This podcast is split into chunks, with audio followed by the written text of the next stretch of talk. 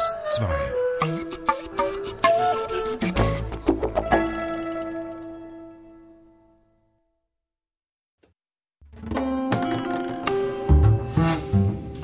DRS2. Atlas, Menschen, Landschaften, Musik. In die USA geht's heute, in den Nordwesten an den Pazifik. Die heutige Sendung, fern vom Wahlkampf. Wir tauchen ein in die Musikstadt Seattle, die Stadt des Grunge. Am Mikrofon Jennifer Kakshuri.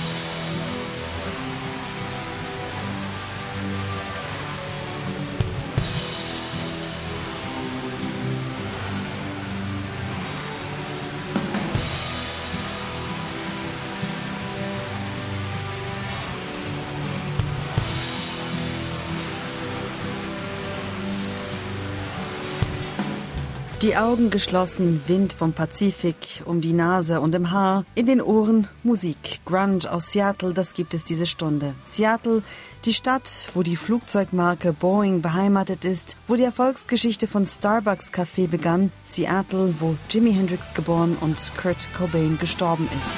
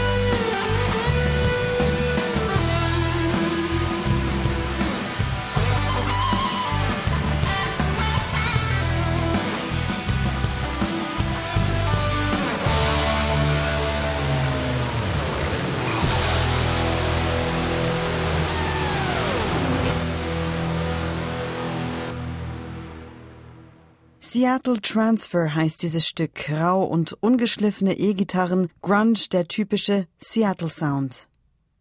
Seattle im Nordwesten der USA, etwa 500.000 Einwohnerinnen und Einwohner leben in dieser Metropole. Die Stadt hat den Ruf, anders zu sein als andere US-Großstädte, liberal, europäisch und kulturell aufgeschlossen. Seattle die Musikstadt. Jimi Hendrix, Quincy Jones, Ray Charles und Kurt Cobain, sie wurden alle in Seattle geboren oder begannen zumindest ihre Karriere hier. Wie klingt Seattle heute? Was zeichnet die Stadt im Nordwesten der USA musikalisch aus? Eine musikalische Reise von Sven Arnert und Michael Marek.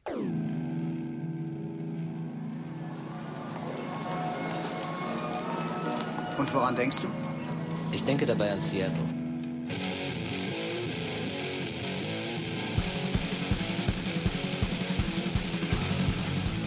I want Seattle to be recognized as the musical city of the world. Ich werde dafür sorgen, dass Seattle zu der Musikstadt weltweit wird. You know, my theory is it rains a lot and drink a lot, so you know, it's creativity kind of flows from that at times. Meine Theorie ist, in Seattle regnet es ziemlich viel. Daraus kann manchmal eine Menge Kreativität entstehen.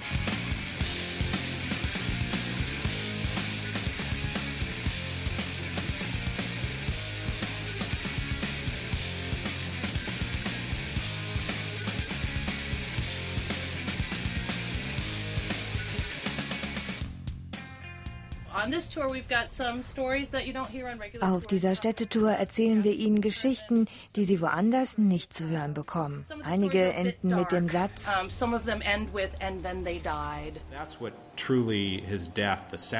das Traurigste an seinem Tod war, dass man seine Stimme vermisst. Kurt Cobain singen zu hören, das war ein unglaubliches Geschenk. You know, we won't ever hear that again.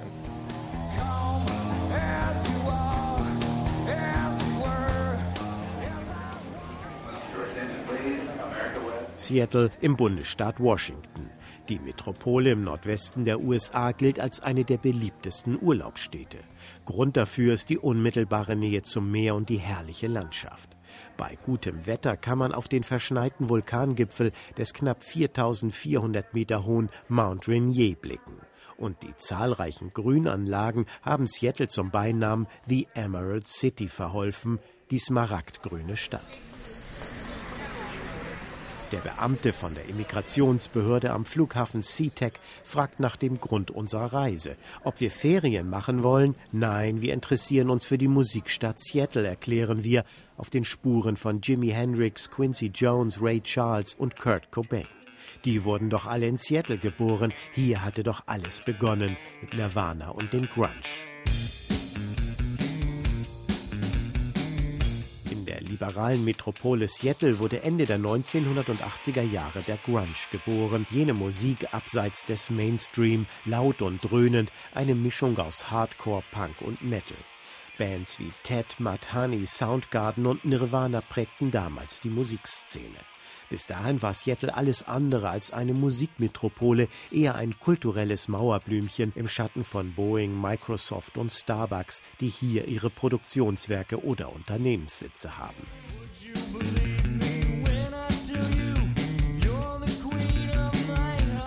Ja, da wären wir richtig, sagt der Beamte von der Immigrationsbehörde, wünscht viel Spaß und winkt uns nach dem lästigen Fingerabdruck und Pupillenfoto durch. Seattle ist Grunge Town, oder nicht? Gleich auf der ersten Seite fragt der Not for Tourists Guide den Seattle-Reisenden. Und nun, was führt Sie nach Seattle? Computer, Flugzeuge, Kaffee? Erzählen Sie uns bloß nicht, dass Kurt Cobain der Grund ist. Seattle nach dem Ende von Nirvana, dem Selbstmord von Kurt Cobain und der Überdosis Heroin von Jimi Hendrix. Was ist übrig geblieben vom Image der wilden Musikmetropole? Wir steigen ins Auto. Die erste Station führt uns nach Renton, einem Vorort von Seattle. Wir beginnen dort, wo alles geendet hat. We are on our way to Jimi Hendrix gravesite. Wir fahren jetzt zur Grabstätte von Jimi Hendrix. Lange Zeit lag Jimmy in einem bescheidenen Grab, bis sich seine Familie für eine angemessenere Ruhestätte entschied. Als das Geld zusammen war, musste alles stimmen. Nun liegt er hier unter diesem, ja, Monument. Immer wieder versuchen Besucher, kleine Teile des Grabsteins zu stehlen, als Andenken. Carla DeSantis ist blond um die 50 und ein Multitalent. Sie berät Künstlerinnen und Unternehmen in PR-Fragen. Heute begleitet sie uns durch das städtische Musikleben. Okay, los geht's. Ich hoffe, ich kann den Hinweisschildern trauen. Ich glaube, wir müssen hier lang. Wir gehen jetzt hier einfach über den Rasen, der wahrscheinlich feucht ist. Na dann los. Let's go. Den Weg zum Greenwood Cemetery nehmen die Rockfans aus aller Welt vor allem wegen ihm. For Jimi Hendrix. Dem Revolutionär an der E-Gitarre, der keine Noten lesen konnte, dessen virtuose Gitarrentechnik aber genial war und seine Fans in Trance verfallen ließ.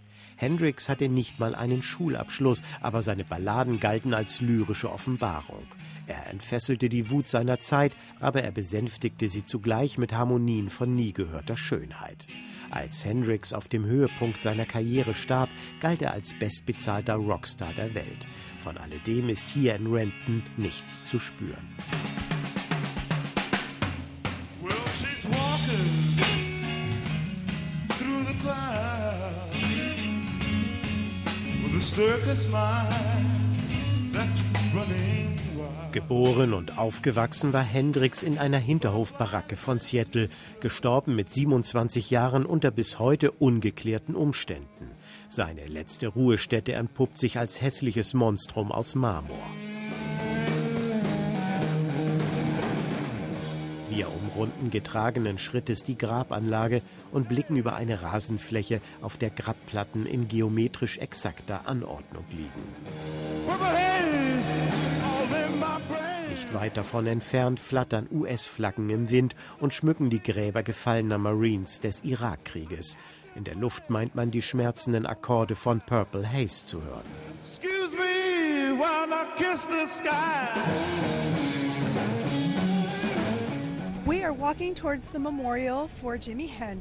Schaut mal her, hier sieht man in Stein gemeißelt Namen und Unterschrift von Hendrix. Ziemlich wuchtig, aber passend für einen großen Rockstar. Ach, hier ist Jimmys Grabstein und dort seine Gitarre. Könnte eine Fender sein. Das macht mich alles ein bisschen traurig. An der alten Grabstätte hatte man das Gefühl, unbeobachtet zu sein. Es war dort abgeschiedener. Hier ist alles so wuchtig, irgendwie eine Nummer zu groß. Man kann sich ein Mausoleum, ein Grabmal und ein Museum hinstellen, aber am Ende zählt doch nur die Musik. You can have a mausoleum and you can have a memorial and you can have a museum, but when it comes down to it, what is most compelling is the music. There must be some kind of way out of here.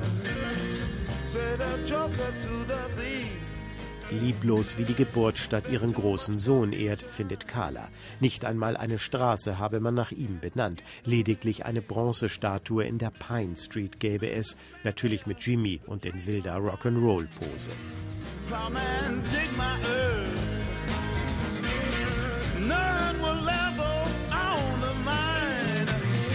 Nobody is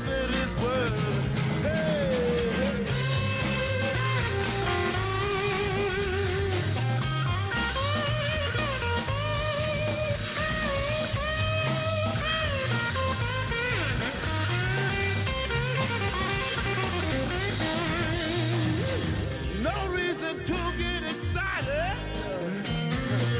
The thing they kind kindly spoke. There are many here among us who feel that life is but a joke. But, uh, but you and I, we've been through that. And this is not our fate.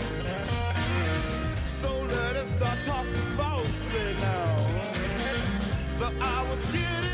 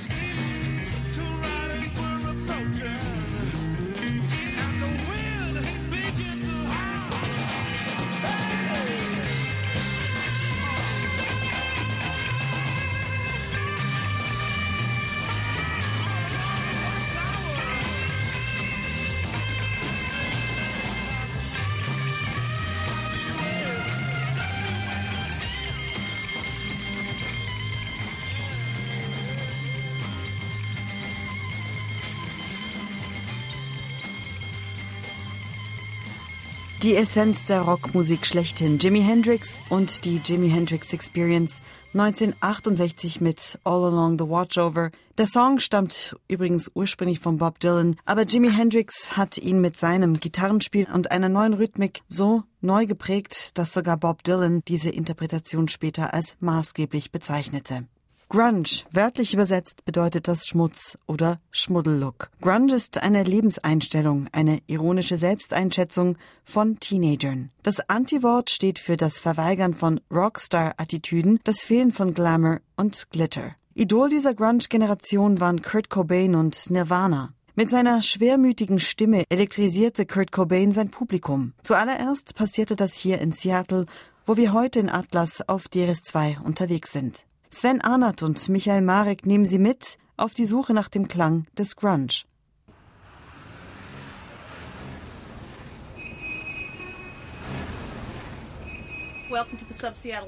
Willkommen zu unserer Sub-Seattle Tour.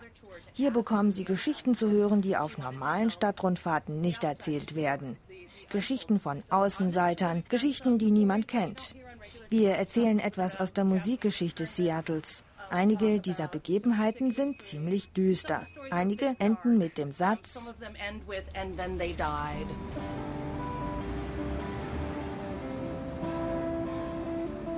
Mit ihrer Großmutter würden sie diese Tour nicht unternehmen, steht auf dem Plakat. Dazu locken zwei gärtenschlanke Pin-Up-Girls im Stil der 1940er Jahre. Die Sub-Seattle-Tour führt uns an Plätze, die von den musikalischen Glanzzeiten und Abgründen erzählen. Mit dem schwarzen Tourbus klappern wir die musikalischen Rock-Hotspots ab.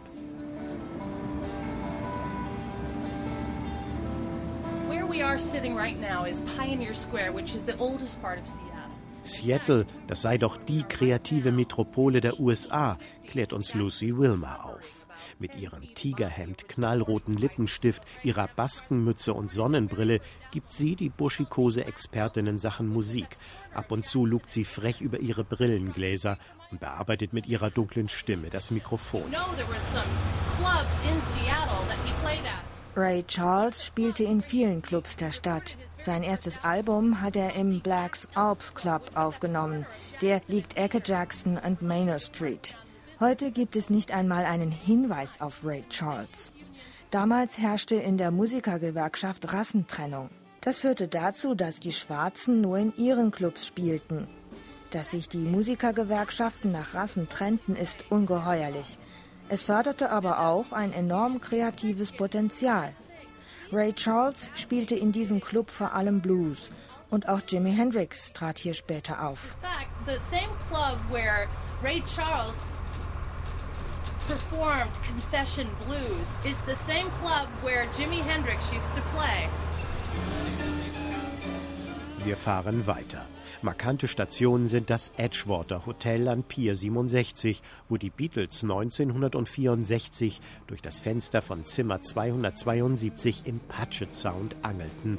Das ehemalige Musikgeschäft, in dem Jimi Hendrix Ende der 1960er Jahre seine erste E-Gitarre kaufte und dann, ja, dann geht es zum eigentlichen Höhepunkt jeder Tour.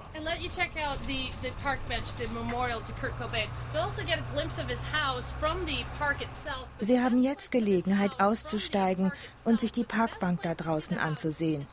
Es ist eine Art Denkmal für Kurt Cobain. Sein Haus ist das auf der rechten Seite. Sehen Sie die Bänke? Nagelneu. Washington Boulevard Ost 171, direkt am Violetta Park. Hier wohnt Seattles Upper Class. Eine Villa extravaganter als die andere. Dazwischen eine Grünanlage, die auf einem kleinen Hügel liegt. Darauf zwei Bänke, von denen sich ein wundervoller Blick auf den Lake Washington bietet. Wir kommen zweimal täglich hierher, sieben Tage die Woche. Während des Sommers sehen wir manchmal Gruppen von 10 bis 15 Leuten, die um die Bänke herumstehen. Das Haus gehörte Kurt Cobain. Jetzt ist es eingezäunt und Privatbesitz. Viele schreiben Sprüche an den Zaun, lesen die Inschriften, hören Musik.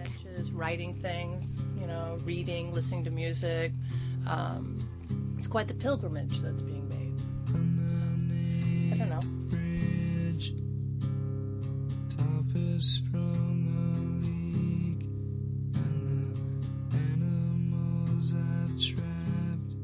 Hinter großen Bäumen versteckt liegt das ehemalige Anwesen Kurt Cobains.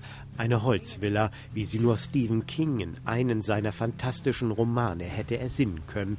Dunkel, verlassen und mit Fenstern, die wie tote Augenhöhlen aussehen. 1994 kauften Kurt Cobain und Courtney Love für über eine Million Dollar dieses Anwesen. Ein dreistöckiges, 1902 erbautes Haus mit fünf Schlafzimmern. The body of Kurt Cobain was found in a room above the garage of his fashionable Lake Washington Boulevard home in Seattle. Gestern tötete er sich selbst durch einen Kopfschuss.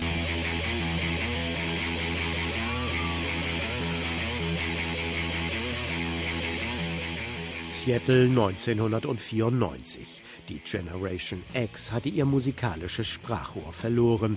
Kurt Cobain, der mit Songs wie Smells Like Teen Spirit und School den Lebensnerv desillusionierter und unangepasster amerikanischer Teenager traf.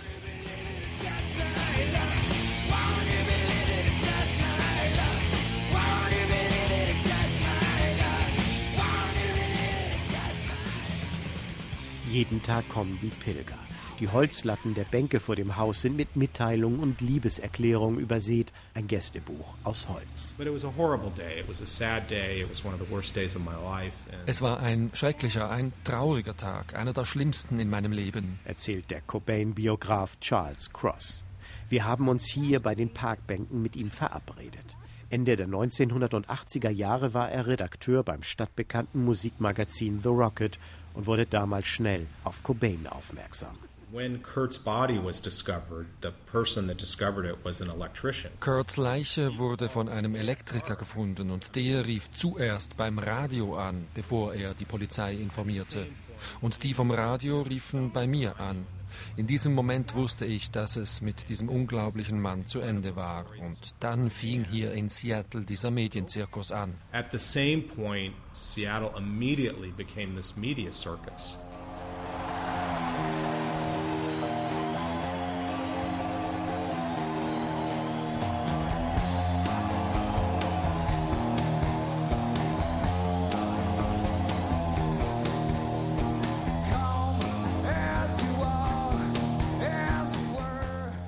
Cobain war Nirvana und Nirvana veränderte die Welt der Rockmusik. Kurt's meteorhafter Aufstieg aus ärmlichen Verhältnissen zur vergötterten Rock-Ikone der 1990er Jahre war kurz, schmerzvoll und revolutionär. Aufstieg und Niedergang eines von Depressionen, Magenschmerzen und Drogen zerfurchten Lebensweges, Stoff für zahlreiche Legenden. Schmuddellook, fettige Haare und Converse Turnschuhe waren sein Markenzeichen. Cobains Musik war laut, seine Texte voller Gewaltfantasien und verkorkster Liebeserklärungen wie in Spank Through.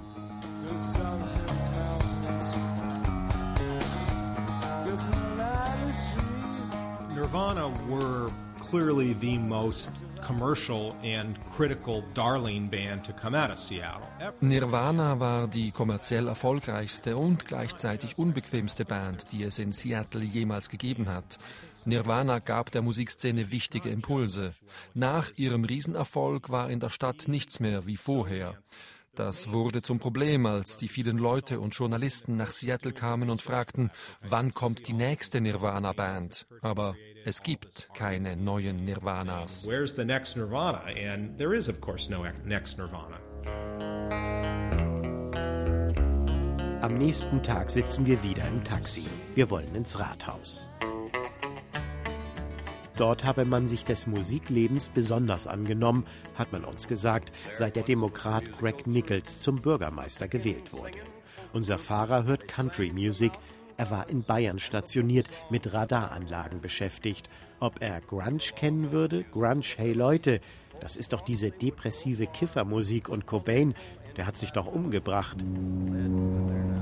Schließlich drückt uns der Taxifahrer seine klebrige Visitenkarte in die Hand. Schwager Frank sammelt alles Mögliche: Anekdoten, Radios, Bandmaschinen, alte Schallplatten. Nur Grunge-Platten sammelt er nicht.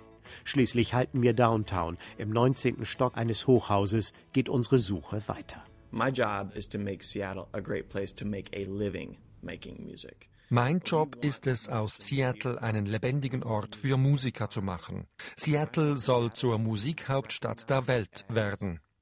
Wenn man Menschen hier zusammenbringt, dann ist das auch wirtschaftlich sehr wichtig. Aber wenn man nur die ökonomische Karte spielt, ohne die Kultur zu berücksichtigen, dann ist man wie in einer verschlossenen Muschel gefangen.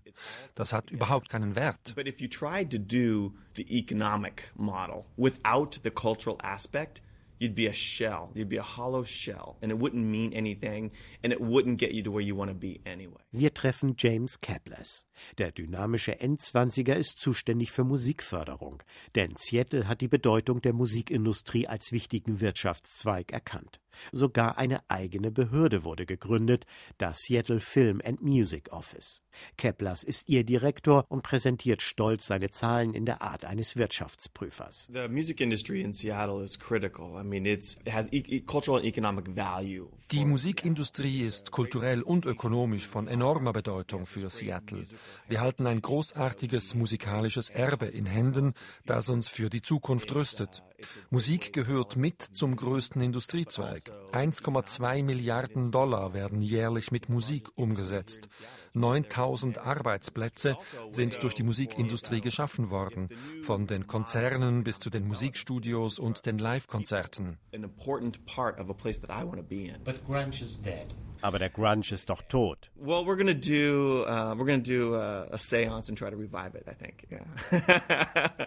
Hinter diesen schieren Zahlen verbergen sich Dienstleistungen aller Art, vom CD-Verkäufer bis zum Taxichauffeur, vom Fanartikelhersteller bis hin zum Museumskurator reicht die Palette der Musikschaffenden, die vom Image der Musikmetropole profitieren.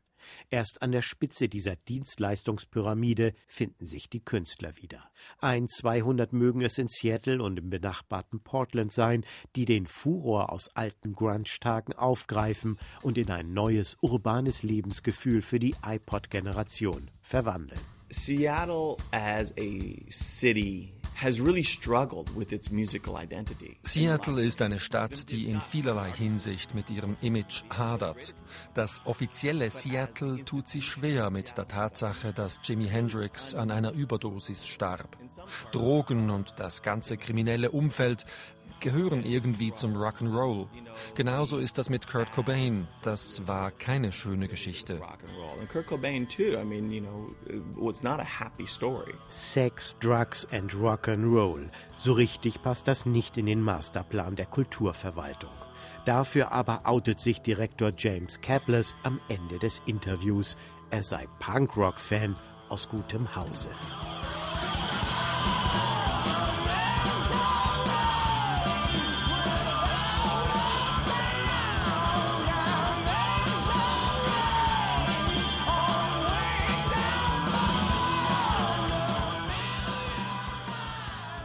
Schon von weitem ist es zu erkennen, direkt neben dem Wahrzeichen der Stadt, der Space Needle, dem heute vergleichsweise mickrig und abgewrackt anmutenden Aussichtsturm, steht ein futuristisch kolossaler Gebäudekomplex, das Experience Music Project. Hier treffen wir Jacob McMurray. Der knapp 40-Jährige arbeitet als Museumskurator und ist seit 1994 verantwortlich für die Ausstellungsgestaltung. Unser Museum wurde von Frank O. Gehry entworfen, der bekannt ist für seine eigensinnige und verrückte Architektur. Man muss sich das wie bei Jimi Hendrix vorstellen, der seine Gitarren zertrümmert und zu Holzstapeln aufgetürmt hat. Unser Museum ist sehr kurvenreich, es gibt kaum rechte Winkel. Eine wirklich sehr imposante Architektur für Seattle.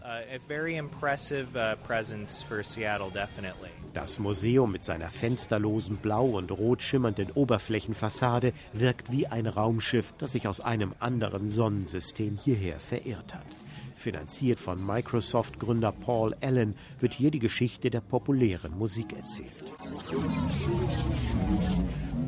Alles ist hier multimedial. Aus allen Ecken dröhnen Geräusche, Musik und Videoclips. Es gibt eine Menge Kuriositäten und Sammlerstücke zu bestaunen. Hier findet man die alten Plattencover von Nirvana, Gitarren von Jimi Hendrix, Kurt Cobain und andere Devotionalien der Rockvergangenheit Seattles. Das im Jahr 2000 fertiggestellte Museum wird vor allem von Touristen besucht.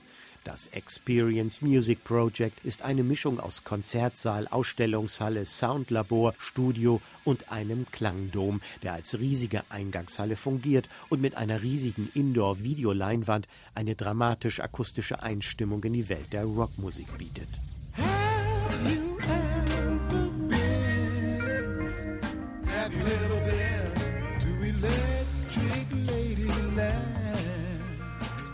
McMurray hat eine eigenwillige Theorie, warum ausgerechnet in Seattle, abseits der pulsierenden Westküstenzentren wie Los Angeles und San Francisco, so großartige Musik entstehen konnte.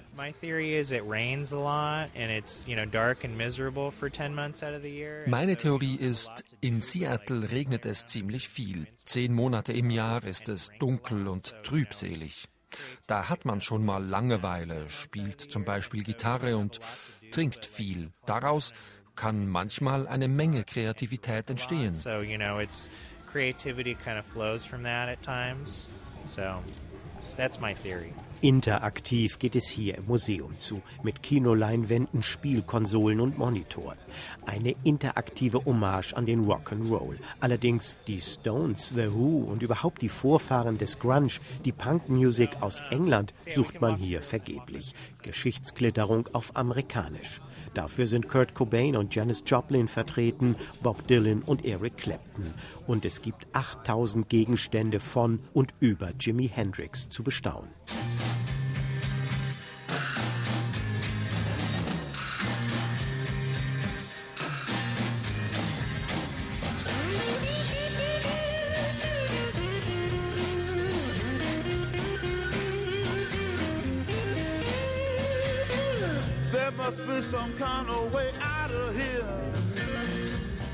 Vor dem Museum hängen riesige Lautsprecher, aus denen noch gewaltigere Filmmusiken von John Williams und Bernard Herrmann dröhnen.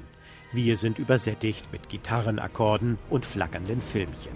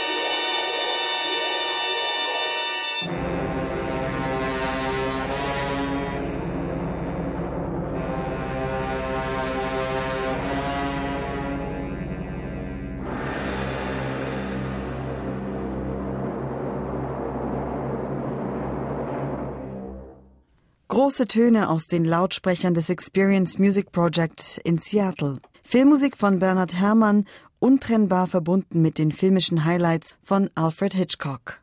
Wussten Sie, dass in Seattle das erste Starbucks der Welt eröffnet hat? Dass die Kaffeekette nach einem Seefahrer in Herman Melvilles Roman Moby Dick benannt ist? Wussten Sie, dass in Seattle der neue Dreamliner Boeing 787 gebaut wird? In einer Fabrikhalle, die vom Volumen her die größte der Welt ist? In Seattle sind Firmen wie Microsoft, Boeing, Amazon, Starbucks oder UPS zu Hause. Und es gibt sogar das alljährliche Hanf-Festival. Das Festival hat gegenwärtig auch eine politische Note, denn im Teilstaat Washington steht im November eine Abstimmung über eine teilweise Freigabe von Marihuana an.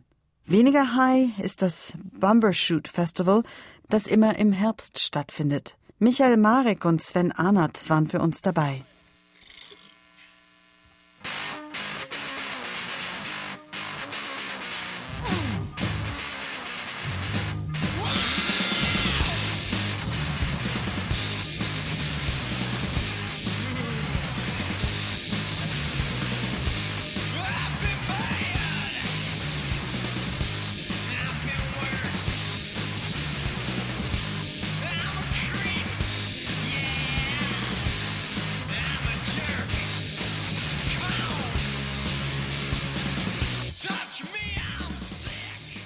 Ist Abend geworden. Aus Seattle wird eine für US-amerikanische Verhältnisse untypisch lebendige Stadt. Selbst die streng quadratisch angelegte Downtown ist mit ihren ohnehin nicht allzu hohen Türmen aus Büroetagen nach Geschäftsschluss nicht vollkommen ausgestorben. An ihrer Peripherie finden sich Clubs, Diskotheken und Kneipen.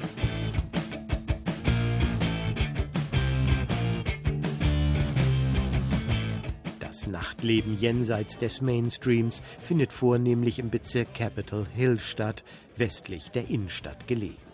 Dort haben wir uns mit den drei Mitgliedern der Indie-Rockband Kinski verabredet. Den Gitarristen Chris Martin, die Bassistin Lucy Atkinson und den Schlagzeuger Barrett Wilkie. Sie sitzen in Feierabendstimmung um ihr Bier herum und fragen, wie es um den Krautrock in Deutschland bestellt sei. Chris Martin mit seinen blonden, zotteligen Haaren sieht aus wie ein Wikinger. Ihm ist das Wort Grunge nicht ganz geheuer. Die Leute haben zur richtigen Zeit am richtigen Ort die richtigen Strippen gezogen. Viele dieser Bands waren einfach grauenvoll. Als das Grunge-Ding losging, wurde es richtig schlimm. Die kamen von überall her. Sogar aus Los Angeles kamen Bands, die hier in Seattle einen Vertrag bekommen wollten. Unmittelbar nach dem Wahnsinnserfolg von Nirvana versammelten sich hier unglaublich viele schrecklich schlechte Bands.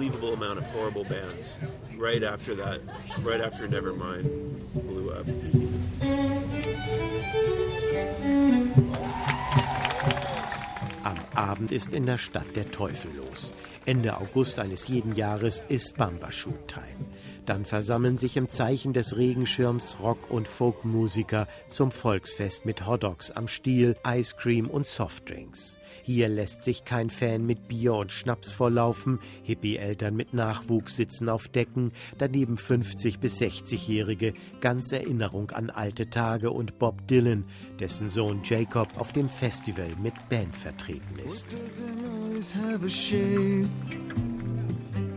Almost never does it have a name.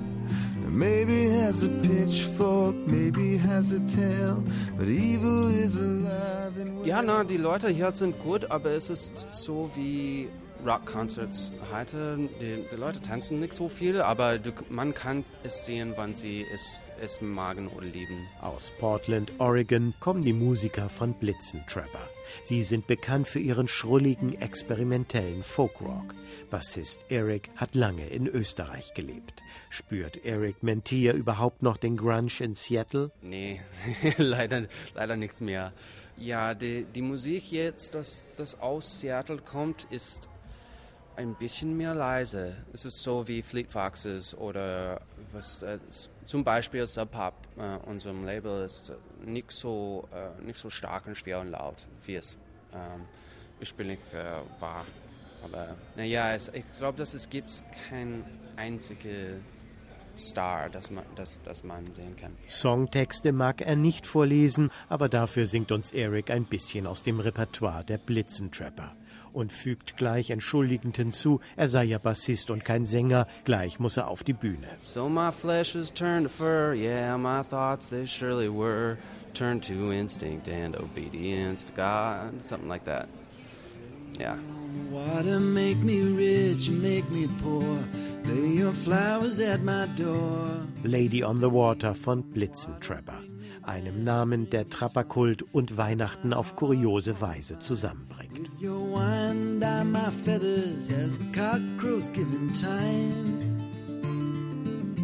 Oh, wake my lady on the water, share my bread and share my drink. Pay no mind what others think. Lady on the water, whip this wind into a flame. With your grapes and bottled rain, make your wine of my worship a divinely strange refrain. Or to make it rain. Nirvana ist tot, Kurt Cobain ist tot, die Bands der 1990er Jahre gibt es nicht mehr. Seattle ist zur Normalität zurückgekehrt. Und der Grunge? Wir haben ihn nicht gefunden. In Capitol Hill, den Clubs Downtown wird Rap, Hip-Hop und Techno gespielt. Vom Grunge spricht hier niemand mehr. You know, I don't know. Grunge is dead. There was no grunge. Ach, was weiß ich. Grunge ist tot. Es gab überhaupt keinen Grunge. Skinny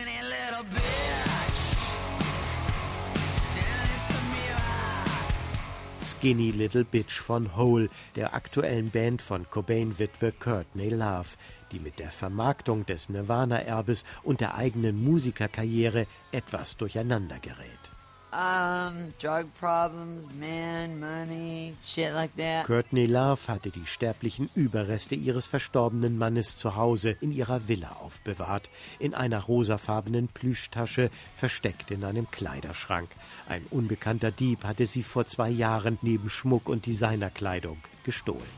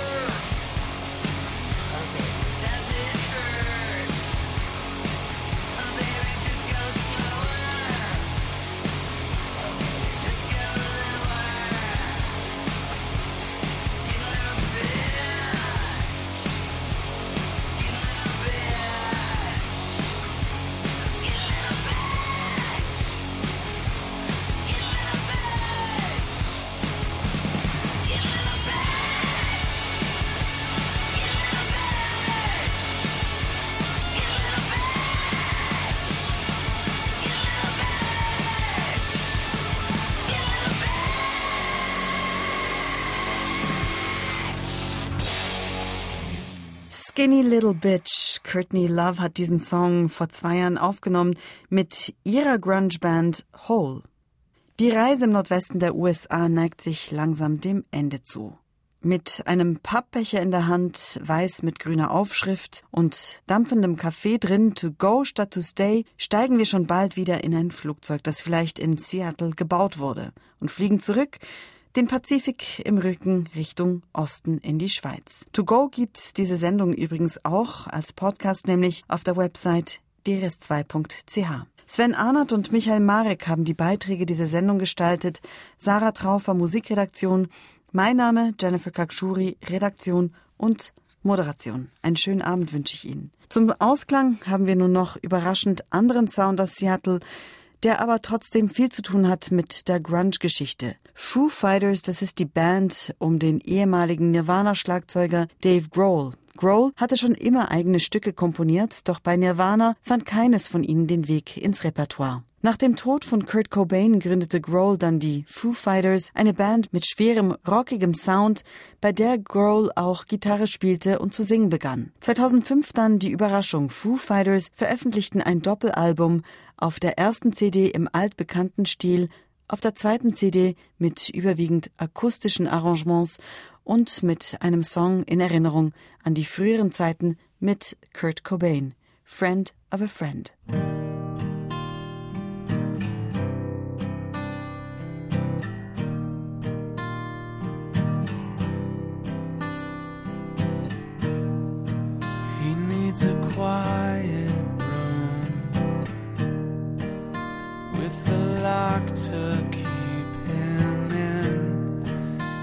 It's just a quiet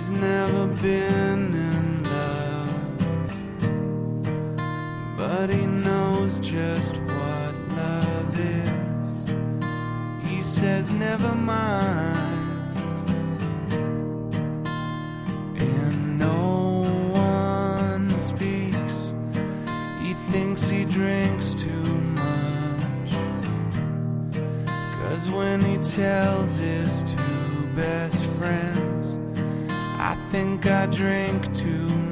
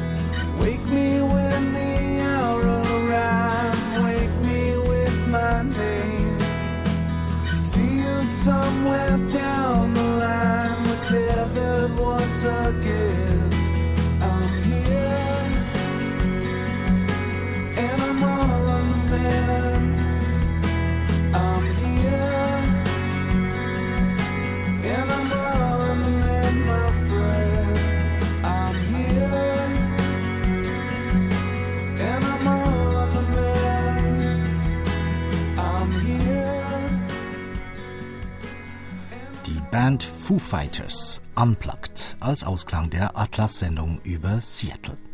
Ebenfalls garantiert Unplugged ist unser Konzert heute Abend auf DRS2.